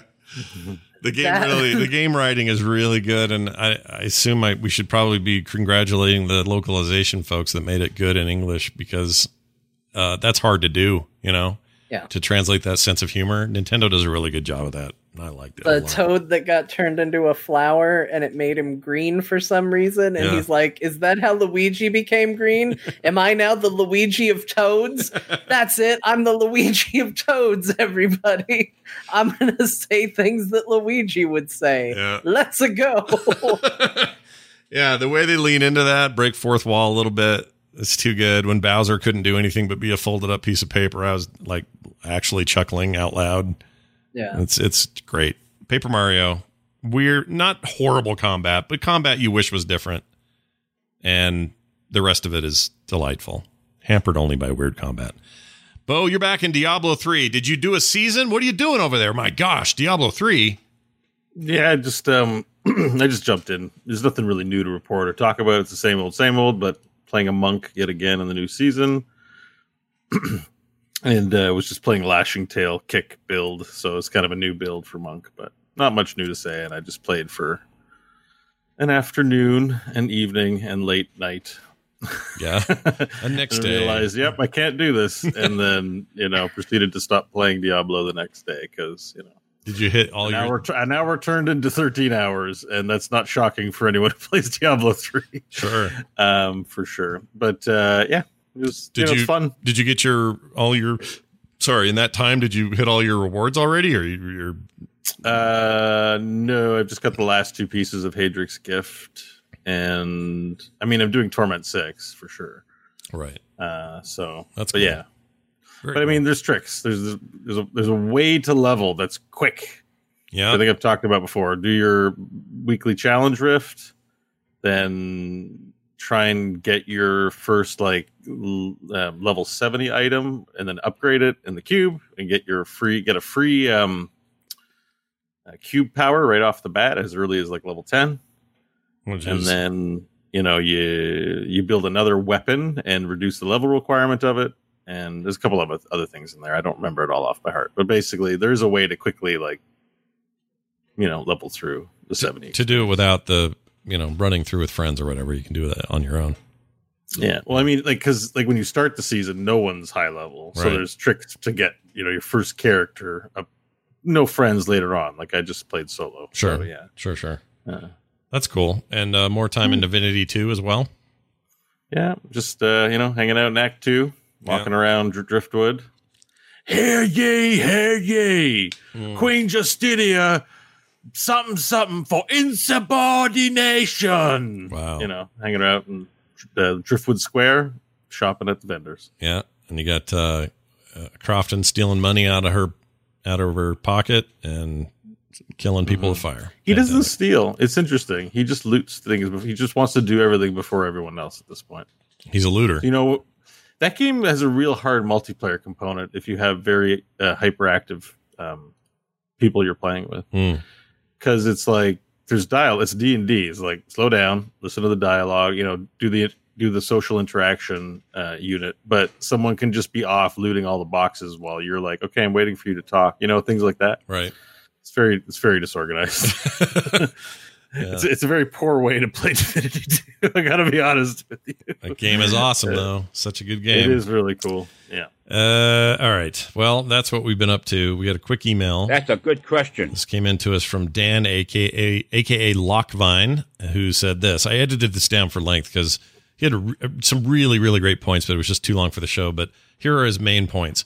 Talking about Nintendo, Sony, and uh, Microsoft, he says all three companies are trying to accomplish a goal that is not necessarily in opposition to the other companies. It's kind of a rock paper scissors kind of thing here. Uh, says Sony wants to have the largest dedicated hardware install base. They will probably achieve this. Nintendo and Microsoft don't have this as a primary goal. Microsoft wants a steady stream of the largest subscription base, and they will probably achieve this. Sony and Nintendo don't have this as a primary goal. Nintendo wants to have the strongest IP and brand trust. They will probably have this. Uh, they don't have to look at reviews for, or I'm sorry, uh, I don't even have to look at reviews for Zelda, Mario, Metroid games. I'm just going to get them at full price. Sony and Microsoft do not have this as their primary goal. All three of these competing, or all three are still competing with each other in all three goals, but they have each carved out their own piece of that pie uh, that they're trying to achieve. So all three can win this generation of consoles because the first time, all, for the first time ever, all three have different goals that they are trying to achieve. Uh, says Dan. I thought that was a really interesting take. I think he's right. I think he's dead right. I think Microsoft and Sony wanted the exact same goals for a long time, but this this time around, it feels like Microsoft is saying, "Well, this this weak part of the pie that you're not touching, we're going to take it." And Sony seems like they're probably okay with that, and Nintendo's doing great with the Switch, and they're doing great based on what he said. He's he's totally right. Um, so yeah, I think it's I think he's kind of dead on. I don't know where the PC fits into this scenario. Um, there's probably a way to add it to the to the metaphor, but um, PC, if if there's a console war and everybody has their bases, PC is the battleground where they step out sometimes. like PC tends to be that neutral ground. Honestly, I'm surprised that they didn't say that Spider-Man was coming to Avengers in PS4 and PC because more often than not that's what you actually do see is that a lot of the console exclusives still wind up on PC anyway. right, Um, it's just sort of this weird middle range. Um, but I think these are good points, and I think I think this is probably accurate. I mean, I think they are still, like he says at the end, they are still vying to be the biggest and the best. Um, but they have different ways of doing that. I think probably the one thing that I think Microsoft and maybe even Nintendo wish was that Sony was a little more willing to work cross platform with them. hmm Uh, they tend to be a little more difficult about that. And we know that Microsoft and Nintendo have had meetings and cooperations and things like that. And I mean, that's the future I want is where they all kind of just work together and say, yeah, we have all different things we're good at. We're going to be the video game Justice League and we all have our strengths. And, you know, we'll call on Aquaman if there's a water based incident. Yeah, if we have water problems, Aquaman, he's your guy. Yeah, it's really interesting. I like this kind of thinking. Thanks, Dan, for your email. Awesome stuff. If you want to send us one yourselves, you can go to the website and contact us there, frogpants.com slash core. It's gonna it's gonna do it for the show, everybody. Good stuff. My eye is killing me. You can't tell, but it hurts, man. All the way back. It's here. a little red. Like you can see the redness here. Yeah, it's it's definitely Yeah, I mean, red. it- I'm not gonna lie. Like I, I have sympathetic pains. It looks, you know, it doesn't look like it feels very good. What's hard to see is that it's almost like a black eye without the black. Like Hmm. someone punched me is how it feels, but you can't really see the bruising you would normally get from a black eye. Anyway, I guess what I'm saying is don't touch your face and keep shit out of your eye. That's what I'm trying to say. Oh, jeez, that was really loud. Wasn't supposed to play that loud. That would have been a good place to It end it. been. Honestly, that was. Uh, maybe we got to do that from now on. I don't know. End on the worst non sequitur ever. Uh, we'll figure it out. like Anyway, weird. Uh, hey, uh, don't forget, you can find us, uh, everything we do over at frogpants.com slash core. And more importantly, we need your help to survive and make this show. So go on over to patreon.com slash core show. Show us your love if you haven't already. Uh, do it because there's great rewards in there. All kinds of fun stuff, including bonus content every show that you only get if you sign up now. And it can be at the lowest level too. It doesn't have to be anything crazy. Go check it out. That's patreon.com slash core show. I think that'll do it for us, for me, for John, for Bo. We will see you next time.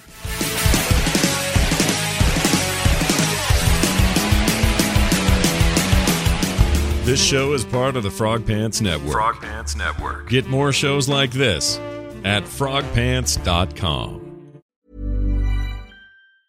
Planning for your next trip?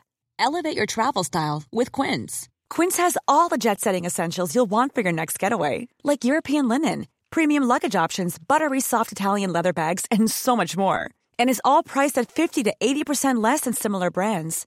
Plus, Quince only works with factories that use safe and ethical manufacturing practices.